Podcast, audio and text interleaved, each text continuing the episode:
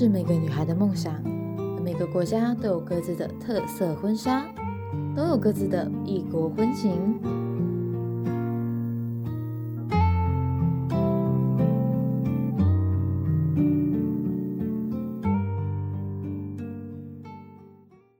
各位听众朋友们，欢迎回到异国婚情，我是今天的司仪丽丽，我是陈轩。那今天很开心，就是又来到我们一周一度一集的，就是异国婚情的单元节目这样子。那继继上次的那个欧式白纱之后，不知道大家就是对于呃婚纱或者是说婚礼这个梦想有没有什么就是不一样的呃想法或憧憬这样子？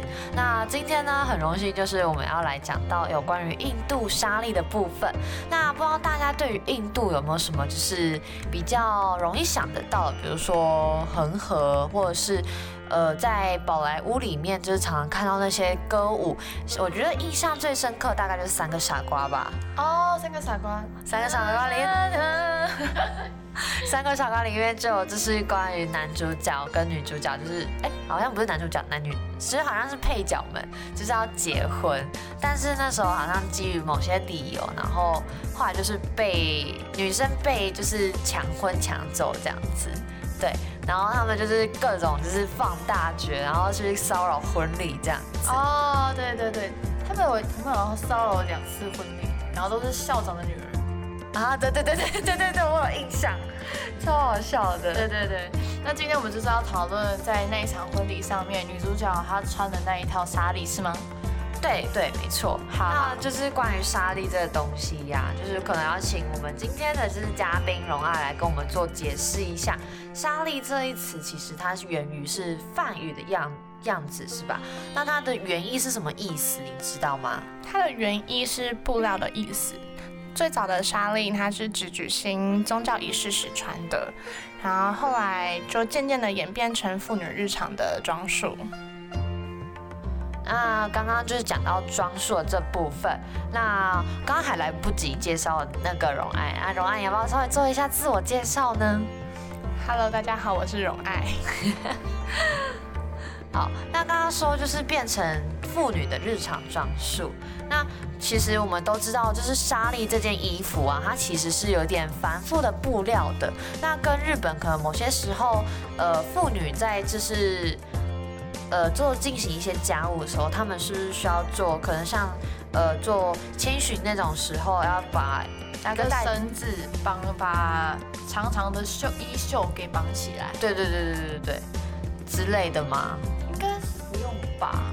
嗯，它的话其实它是一块布，它只算一块布，并没有多么的繁复。因为它的话就是可以缠绕在妇女身上，然后宽松摇摆的类似长裙，然后就是有种优雅跟摇曳的感觉哦。所以它比起日本那种要一层一层又一层那个日式和服比起来，纱丽简单。对，纱丽可能就只顶多就可能一两块布之类的。对对，用一米多的布。哦，它就只是看起来，虽然看起来很。很多很多，但其实它就只是几块布缠绕在一起而已，没有错哦。了解，嗯，蛮常看到沙粒，就是它的颜色很多样。那他们这个颜色嘛，就是比较说可能有特别的含义嘛？它会代表穿的人的身份地位，然后宗教跟居住地。像红色那个颜色是代表世袭社会等级的颜色，那也会被认为是古代的吉祥的代表。嗯，这也是印度结婚婚纱纱丽共同的颜色。那其实跟中国台湾这边那种传统的红色的红色那个吉服很像，很像是，代表吉祥。而且我记得他们好像会有就是一种。呃，可能就是涂颜料在手上啊，在脸上，或者是在鼻子上穿金环，然后连接到耳旁这样子。哦，讲到这个，我真的不得不说，今天早上非常的衰。呃，因为今天早上台北下雨，我从早上台北回来这样子，然后我就是要去我家对面的捷运站，结果呃过完马路收个伞，旁边就有人的那个那种长直伞就莫名其妙就打到我，我靠！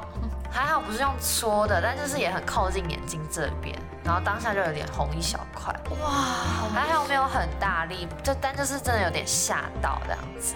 他有跟你说对不起吗？有有有。哦，只是我就因为最近遇到，就是你也知道最近新闻就很多疯子啊，然后前阵子我又一直遇到一些怪人，我就觉得有点害怕。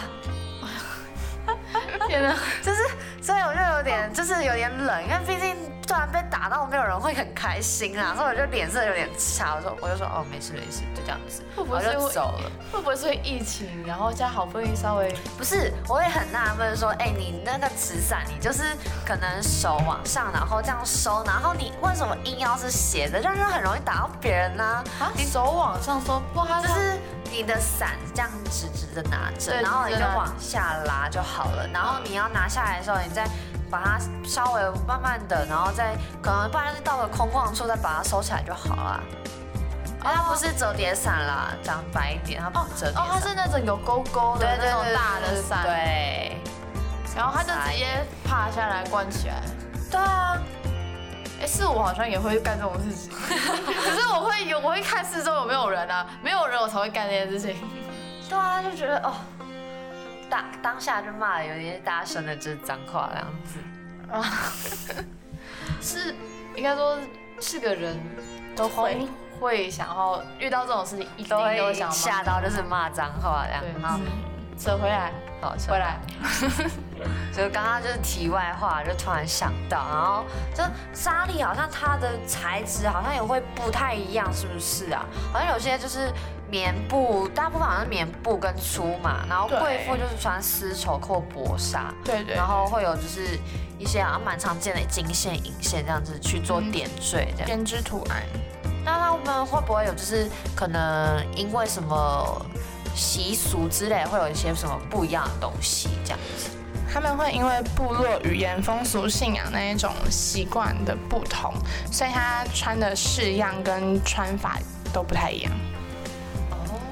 例如，她瑜伽妇女，她就会将沙粒的一片折叠在两腿之间，就像你们说要干农活的时候卷起袖子，但他们是折起来的，然后塞在脚，然后方便在水上的活动。然后农村妇女是因为干农活会比较脏一点，所以她就会穿短的纱丽。短的纱丽？嗯，但其实短的纱丽，他们就是它短是短在可能下身吗？还是说？短在下身那一种，可是好像他们习俗有说，就是这样其实是不雅的穿法，哦不推荐。其实也算是比较传统一点的那个，嗯嗯，呃，一些国度这样子对对对，嗯，他们一定都很感觉的就很比较传统一点，对对对。嗯，看那些印度教他们那些习俗，就感觉其实多少会有一点，就是感觉得到他们就是透过可能一些电影。隐隐约约传达出来的，对他们对于宗教信仰那些很看重，对，非常的看重。印度教、婆罗门那些的，这这让我想到我前几天上班的时候，就是就有主管就跟我们讲说，哎，他看到就是恒河的重金属现在非常污染之严重，然后他就说，但是因为。印度人非常信恒河这件事情，生在恒河，死也要死在恒河上。在疫情非常严重的那期间，他们依旧还是在那边喝东西、洗东西。所以印度的疫情也会，就是为什么会这么严重，这也是一部分这样子。哦，害人不浅的宗教，害人不浅的宗教信仰。嗯，但也没办法，这就是他们自己的国家的一部分，对。他们全国人民基本上都信印度教。对，好疯狂。沙莉的穿法会不会就是跟之前日本的那种就是一样，有不一样的方式这样子？有，它有分三种，就是比较常见的包头式，把头整个包起来的那一种，然后披肩式跟垂挂式。但其实它也没有硬性规定的穿法，但这三个是比较常见的。然后，其实，在路上你可以随便看到的话，大多都是包头跟垂挂式。晚宴上的话，他们会以另外一种浪漫的垂挂式居多，就像是把纱丽的那种尾端轻披在披肩上，让一端的布料顺其自然的垂在手臂那边。啊，感觉就是，其实我之前还蛮喜欢，就是纱丽的那种。风格，就是觉得很华丽，华丽优雅这样。又方便，对对对夏天穿也好，很舒服。对。嗯，啊，有没有关于一些沙莉的小故事可以跟我们做分享？有，真的就有哎、它是好像是他们那边口耳相传的众多民族传说，就是说古代的印度有一位小有名气的织布小能手，他不但懂得织出精美绝伦的布匹丝绸。然后也拥有制作美丽走俏衣裳的绝世技艺，在当地就是找不到第二个比得上他的人。然后大家都很羡慕他的手艺。那他在长年累月的织布裁剪的过程中，累积了丰富的经验。但是他不再满足这种寻常的服饰，想要求新的突破，却一直没有灵感，所以不能得心应手的做。那有一天晚上，他就做了一个奇异的梦，他梦见一个哭泣的女子，她黯然神伤的眼泪闪耀着丝质般的荧光，她瞬间变换的表情，仿佛轮回的鲜艳色彩。她秀美飘逸的长发 缠绕身上，如同霓裳。她轻盈娇俏的身形，浑然真绸抚摸一般的柔顺。醒来后，这感觉就是很这是一个非常美的故事，描述呢？不他，的他的形容词太多了，多到我觉得好多哦。我是不是念到很羞耻？不不不，形容词多多了。我看过这个故事，他他就是变成说就是那个支架，然后后来就是突然就是醍醐灌顶，然后开始对女性的体态，然后去从中就是加一些自己的那个对对对，呃想法这样子，然后就是最后就是变成一件就是我们现在常见的纱丽这样子。对，而且它是不需要一针一线的弄出来，就只要裹在女性身上，就是一件娇艳动人的衣裳。很方便。对，很方便，有两爽快。然后他后面有说，就是这个东西就造就了他们的，嗯、制造丝绸业的发展。然后就是像刚刚说的，古印度人就是觉得有接缝或纽扣的衣服是不洁净的，所以太短的纱丽也被他认为是那种不雅的装扮。哎，那这样子不就可以，就是相对于合理来说，它是就是作为说把就是纱丽这一件衣服，其实相对比较凸显呃印度女性的一些曼妙的身材，然后还有就是她们女性魅力的部分这样子。对，哦，那这样子其实这个故事还蛮就是让我觉得蛮新鲜的耶，这样子。然后听说还有一个传说，然后纯粹是你，我记得好像纯粹你之前跟我讲过，也可以跟我们再跟我们就是再分享一下这样子。哦，可以啊，没问题。这个传说呢，大约是在五千多年前，沙利便出现在印度的服饰历史上面。在阿利安人吠陀文明中，最经典的就是《摩诃婆罗多史诗》，里面就有描述当时妇女身穿纱丽的情景。亚历山大他东征来到印度北边的时候，我曾一度想要改变印度妇女穿着纱丽的习惯，但是没有成功。因为印度人还是不喜欢那种需要一针一线或是要有任何纽扣的这个部分，就是想要直接可以穿在身上，也要表现婀娜多姿体态的传统服饰。那说到婚纱，会不会就是嗯、想到他们的婚姻价值啊？荣爱，你这边有没有就是可以跟我们做一些解释或解说之类的？有哎、我之前无意间有翻过印度的印度裔美籍作家斯里尼瓦桑的文章。斯里尼瓦桑专为美国的印度教徒筹办婚礼，他大胆地定义了传统印度教徒对婚姻的信念：婚姻的基础是友情，而非爱情。那因为在他们的宗教信仰、生活、生活文化、价值观念乃至意识形态，也形塑了印度的主流样态。当然，各地风俗民情会受到各种因素影响，难以一概论之。但我对于斯尼斯里尼瓦桑友情为婚姻的基础，倒是觉得没有什么问题。哦，这个的话，我之前呃老高老高与小梦有没有听过？嗯有，老高与小梦之前有一个、呃、有一集，他是专门做印度神话，嗯然后里面就有讲到，其实，在神话里面好像有提到说，其实，在印度的神话中是不存在爱神的。为什么？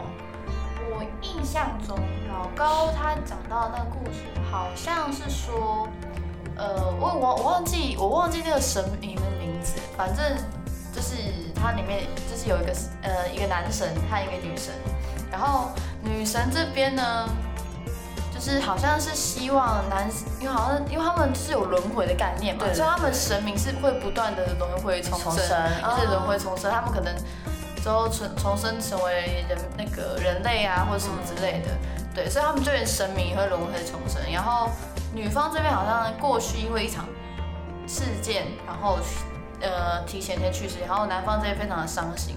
但是过了好几百年后，男方也渐渐的忘记这个女生的呃那这个女生的存在，对他的他们过去的感情，因为他他就在山上修炼，然后渐渐的淡忘世俗，然后等到女生轮回转世回来后，想要再一次去找他，可是人家已经忘记他了，这样结果好渣哦。可是好几百年过去了嘛，已经很多很很好几百年过去了，好吧，可能我都看那种比较专情的什么，对啊对对。就是呃爱着一个人好几百年，然后就是有生有世，就是只为他一个人独身这样子。对，然后到后面故事呢，就是女神这边呢就请爱神帮忙，让呃男神那边再一次爱上她。对，然后他们真的还最后还是在一起。可是后来男神发现，哦，原来是他那那个爱神让他让他再一次爱上女神，所以男神就是生气，就是把爱神给烧掉，哈，好荒谬。他就把它烧掉了，他就化为灰烬，而且有有有有不是不是不是，重点是哎、爱神哎、他其实好好个神哎、这这样子这么被简单地烧掉吗？这合理吗？那个那个男神他是非常大高位的神，所以哦嗯，所以他可以的，他是可以做到这件事情的。他就把它烧成烧欸成灰烬，然后永不得也也被无法再就就是永世不得轮回。他也没办法再轮回，所以爱爱死这个存在完全就消失。然后反正后面我也不知道莫名的。男生男生好像也想起女神的存在，就就这样继续在一起。然后我就觉得这男这好乱哦，贵圈真乱哎！这不得不说一句贵圈真你。想想希腊神话也很乱，啊，对啦，乱也是啊很多啊，神话都很乱。乱啦，对。爱神好可怜哦，对，我原本 他烧掉了耶。听完这故事，想说人家就只是一个月老，他月老怎么就这样死了？哎、啊啊不就还好，我这个当了人人好几次人间月老的人就没有被就是怎样怎样之类的。被烧掉，先不要，找时间烧一下。我就想说，干他屁事？我什么他有什么？他就只是帮忙而已。现在帮忙都不行就跟了。那个爱神那个，哎、就是那个翅膀那个丘比特吗？啊，对对对对对对，翅是不是翅膀？翅膀，跟丘比特很像吗？对，跟丘比特很像。不是赤比特。嗯，哎哎，而且想到这个，突然想到印度好像会有就是一些什么帐篷之类的啊，帐篷。好像他们有一个什么仪式，祭祀要在一个方形的帐篷下准备一个火盆，然后会撒满一些香料之类的，就有点类似像是台湾这边每次他们要就是想要过火盆的对对感觉，对对那种概念这样子。对好像他们这个意思是，就是还有就是，呃，新郎新娘会牵手，然后新郎身上会绑着红色腰带，让新娘牵着，象征就是火神阿奇尼的火盆绕行七圈啊。有些地方习俗好像是走七步，然后念诵婚姻誓词，然后仪式结束之后，代表两人的永恒承诺会成为七世夫妻。哦，原来如此。可是我们一直以为那个婚那个誓词是代表爱情的婚姻誓词，但讲的其实是友情哎。绕火堆时，新人会念诵的，一一段文字，对我不会念。那他的意思是说什么？嗯跟随这七个步伐，你将成为我的朋友。愿我值得你的友谊，愿我的友谊与在，愿你的友谊使你与我同在。好奇怪哦，居然是用友谊来隐晦的宣示爱情。毕竟爱神被烧了。不要，拜托。他们的他们的宗教提观念里面、神话里面就已经不存在爱神这个人物。好可怜哦。我也觉得有点可怜。对，所以他们不存在爱情，没有爱情这这部分，他们是友情，他们就是友情，他们没有爱情。OK，那他们有友情的神吗？这我就我好好像没有，那没什么听说哎。对我也好像没有听听说，对，好惨哦。我也觉得很惨。一想到爱神，我觉得我们这期应该过不去爱神这个坎了。提到爱神就会想烧烧起来。为为什么？哦哦哦，我懂了。这已经变成一个梗了，可以的爱神。我们为他默哀三秒钟，推荐大家不要来就是当爱神，免得你被烧掉。不是要默哀吗？哦，对吼，二三三，这六秒了，刚刚三秒过了，对。那就是最近好像 Netflix 有有一些就是比较争议的实境秀，哎，你有看这一部吗？叫什么《印度媒婆》？我没有 Netflix，我也是因为我姐她也有啦，所以我就让她看，但我也只是看到而已，我没有仔细去看说它的内容是什么。荣爱，你有看吗？我看了一点点，但没有太太深入的了解。但它里面其实就是讨论一些印度媒婆的产业链，然后家族婚姻观，还有新一代年轻人的择偶条件。他们会见面，尝试相处，并加入工作、学历、长相和价值观等不同的考量。但是印度跟我们最大的不同就是，它的话是家族跟家族对于个人婚姻的影响力。用一个很简单的比喻，就是说，台湾很多人不是会使用 Tinder、Tinder、探探、欧米或是滚奶的这种交友软体吗？应该蛮常见，就是希望找到脱单找另外一半，就是私密也很。个人的过程，但是在印度的话，这些交友婚配的过程，就像是爸妈、叔伯、姑舅，还有不知道几个的那种亲人，会跟你一直一起盯着荧幕做决策的过程。但是 大家的决定，我不行，哦，可怕。这是一个大家的决定。我我真的不得不说，古代虽然就是很多声音好听的人，但是长得都很丑对，我跟你 遇过太多了。太大声，耳朵痛，痛。不是真的，我真的遇过就是那种要把声音好听，但长相真的不在你审美观上的人，完全不行丑，但是是每个人审美观不一样，然后你就会觉得想说，呃，原本还觉得哦，感觉这个人不错，可以发展什么的，嗯一看到长相啊，对不起，我对不起我不用再联络了，谢谢，我直接帮你封锁删除黑名单，谢谢。有没有那么夸张啊？有是没有黑名单，就直接只是直接删除而已不。会再联系的那一种人。如果说你直接删掉，但是如果你没有就是按阻挡讯息，对方可能传讯息还是收到，所以还是要做封锁这动作。嗯，对，教大家一个就是，我要教坏什么小小，就是没有，就是保护大家，保护大家。嗯，对对对对，我之前玩分会哦。分会爱神的部分 没有，我是说讯息焚毁啊，不是爱神。为什么要跟爱神扯上？早知道我不想被烧掉 可，能就是我自己把我自己的爱神就是自己焚烧的，自己焚烧。天哪！请自然，谢谢。嗯，然后我们前面有提到，友情是婚姻的基础嘛，对啊，但它就是指的并非你和你另一半的友情，它是你的另一半跟你家族的人的友情。啊，就是大家都是好朋友，特别是进入婚姻之后，出现了其实越来越多小家庭的生活形态，但印度多数地方仍然是三代同堂或是同村家族为主。进入婚姻真的就是直接进入他们的家族了。哦，好像大概可以懂的，就是很像，就是我我不知道是不是因为我在亲子馆工作，所以我最近就是越来越看看越来越多什么育儿啊、家庭啊什么鬼的文章，然后他们就。然后就他就会推播一堆给我这样子，我就我就不自觉的一直去看，然后看到有些什么婆媳相处很不 OK 啊，不然就是婆媳相处很融洽，又要天使婆婆什么什么什么的之类的。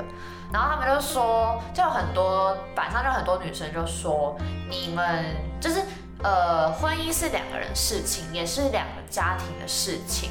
如果没办法接受这个家庭的习惯，那就是只能你自己去搬出去住。哦，对，你们懂我意思吗？懂那个印度可能就是一定要是同一个家庭住一起，那我们可能台湾就是还可以，就是可以做选择。对对对对对，但就是也要看你的呃先生就是能不能够给你足够的支持支柱，然后去跟家庭做一种抗争。对可是那种应该还是比较偏比较可能乡下一点的才会有这种情况，哎，那不不不不一定吗？哦。像我，呃，就是像我之前我男朋友就是跟我讲说，说不定就跟在刚在一起啊，他就说，哎，说不定几年几年后你就住到就是巴黎之类的。我就想说，你他妈在给我放屁话是不是？姐姐不要说脏话，对不起，太真心流露。我就我就想说，谁谁谁确定就是我们一定会走很久，或者是说一定会结婚？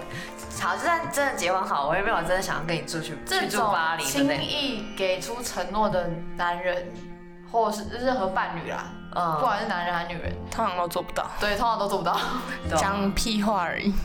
如果只是给我个短期目标，我还觉得可以。对啊，就那时候我就没有你鸟他，了就虽然我根本没有交，呃没有根本没有男朋友过，我还讲是说讲得出这种话。就是通常没有男朋友的人讲的都是一堆爱情理论，而且感情问题一律建议分手。好分手实力。我没有意思。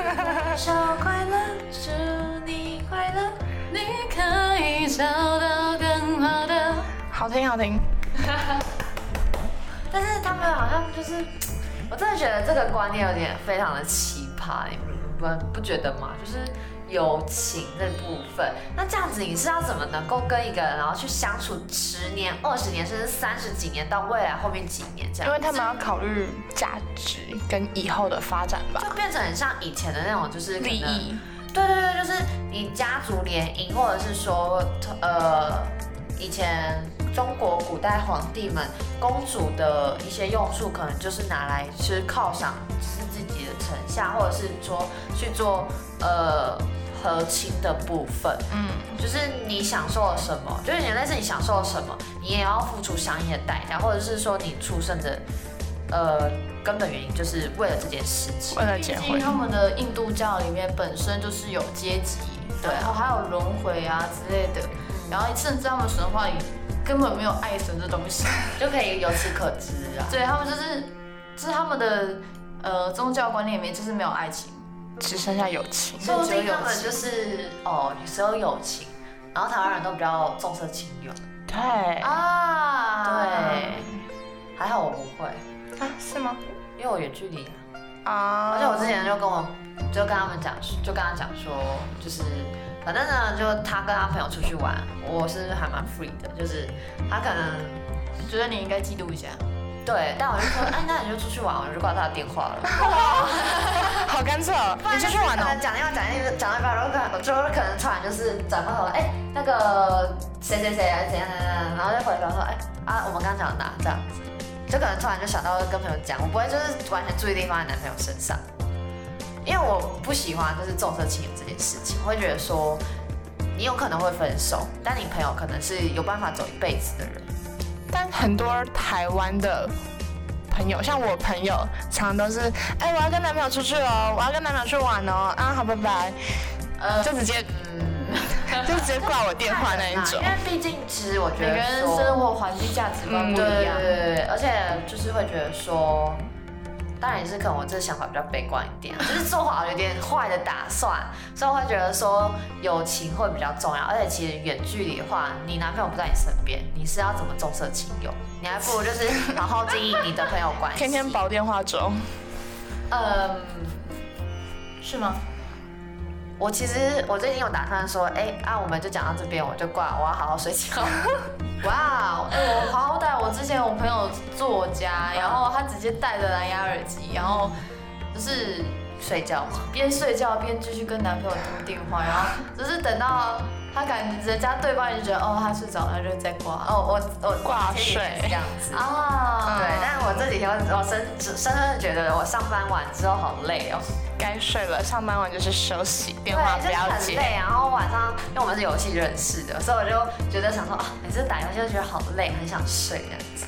但有一部分，因为我们就是我们是我在政府底下工作，所以我们中午的电话是不能不接的。就是如果有家长打电话来的话，像昨天就有四通电话，总共四通，我睡到头很痛，就是一直起来要接，你知道吗？因为昨天就是刚好加我就是剩三个人，另外一位老师就是出去办事情这样子，然后还没接到电话，因为那灯没有给我亮起来。哎，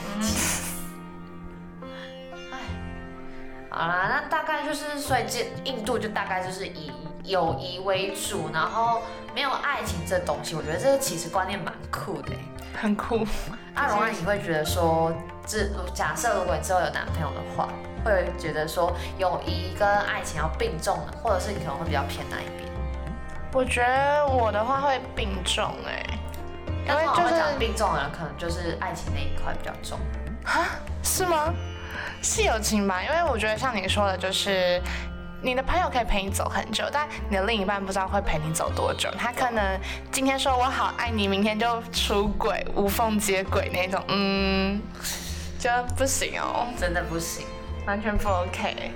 所以就想说，还是友情吧，因为就是友情大家都是相处久了，然后累积在身边的人，然后也不会因为你交男朋友，然后就是会离你而去，但你男朋友是你分手了就不会再联络的人了。对啊，真的。对而，且我觉得其实有些人就是真的要好好，就是稍微顾忌一下自己的交友圈，不然就是如果重心都放在男朋友身上，你总有一天你分手，你会发现，没朋友，对你没有人可以去，就是你朋友不会理你，对，就是真的。你就会嘲笑你，哈哈，你分手了吧？呃，甚至连嘲笑都没有，然后就是直接哦 封锁断联系。对，或者是根本没有任何作为，根本没有根本没有人可以让跟你谈心。嗯嗯，嗯对，真的。真的蛮可怜的。我觉得我们话题带的好远哦。不会啊，我觉得这就是像是一种延伸吧。印度的友情式婚姻延伸到我们台湾对于爱情然后友情的这部分，这样子，对啊。那不知道大家听完这一集印度沙利的，就是一些呃历史小故事啊，或者是他们的传统文化背景，不知道听完有没有什么想法？那我们是异国婚庆，我们今天的 podcast 就到这边喽，大家拜拜。拜拜拜拜。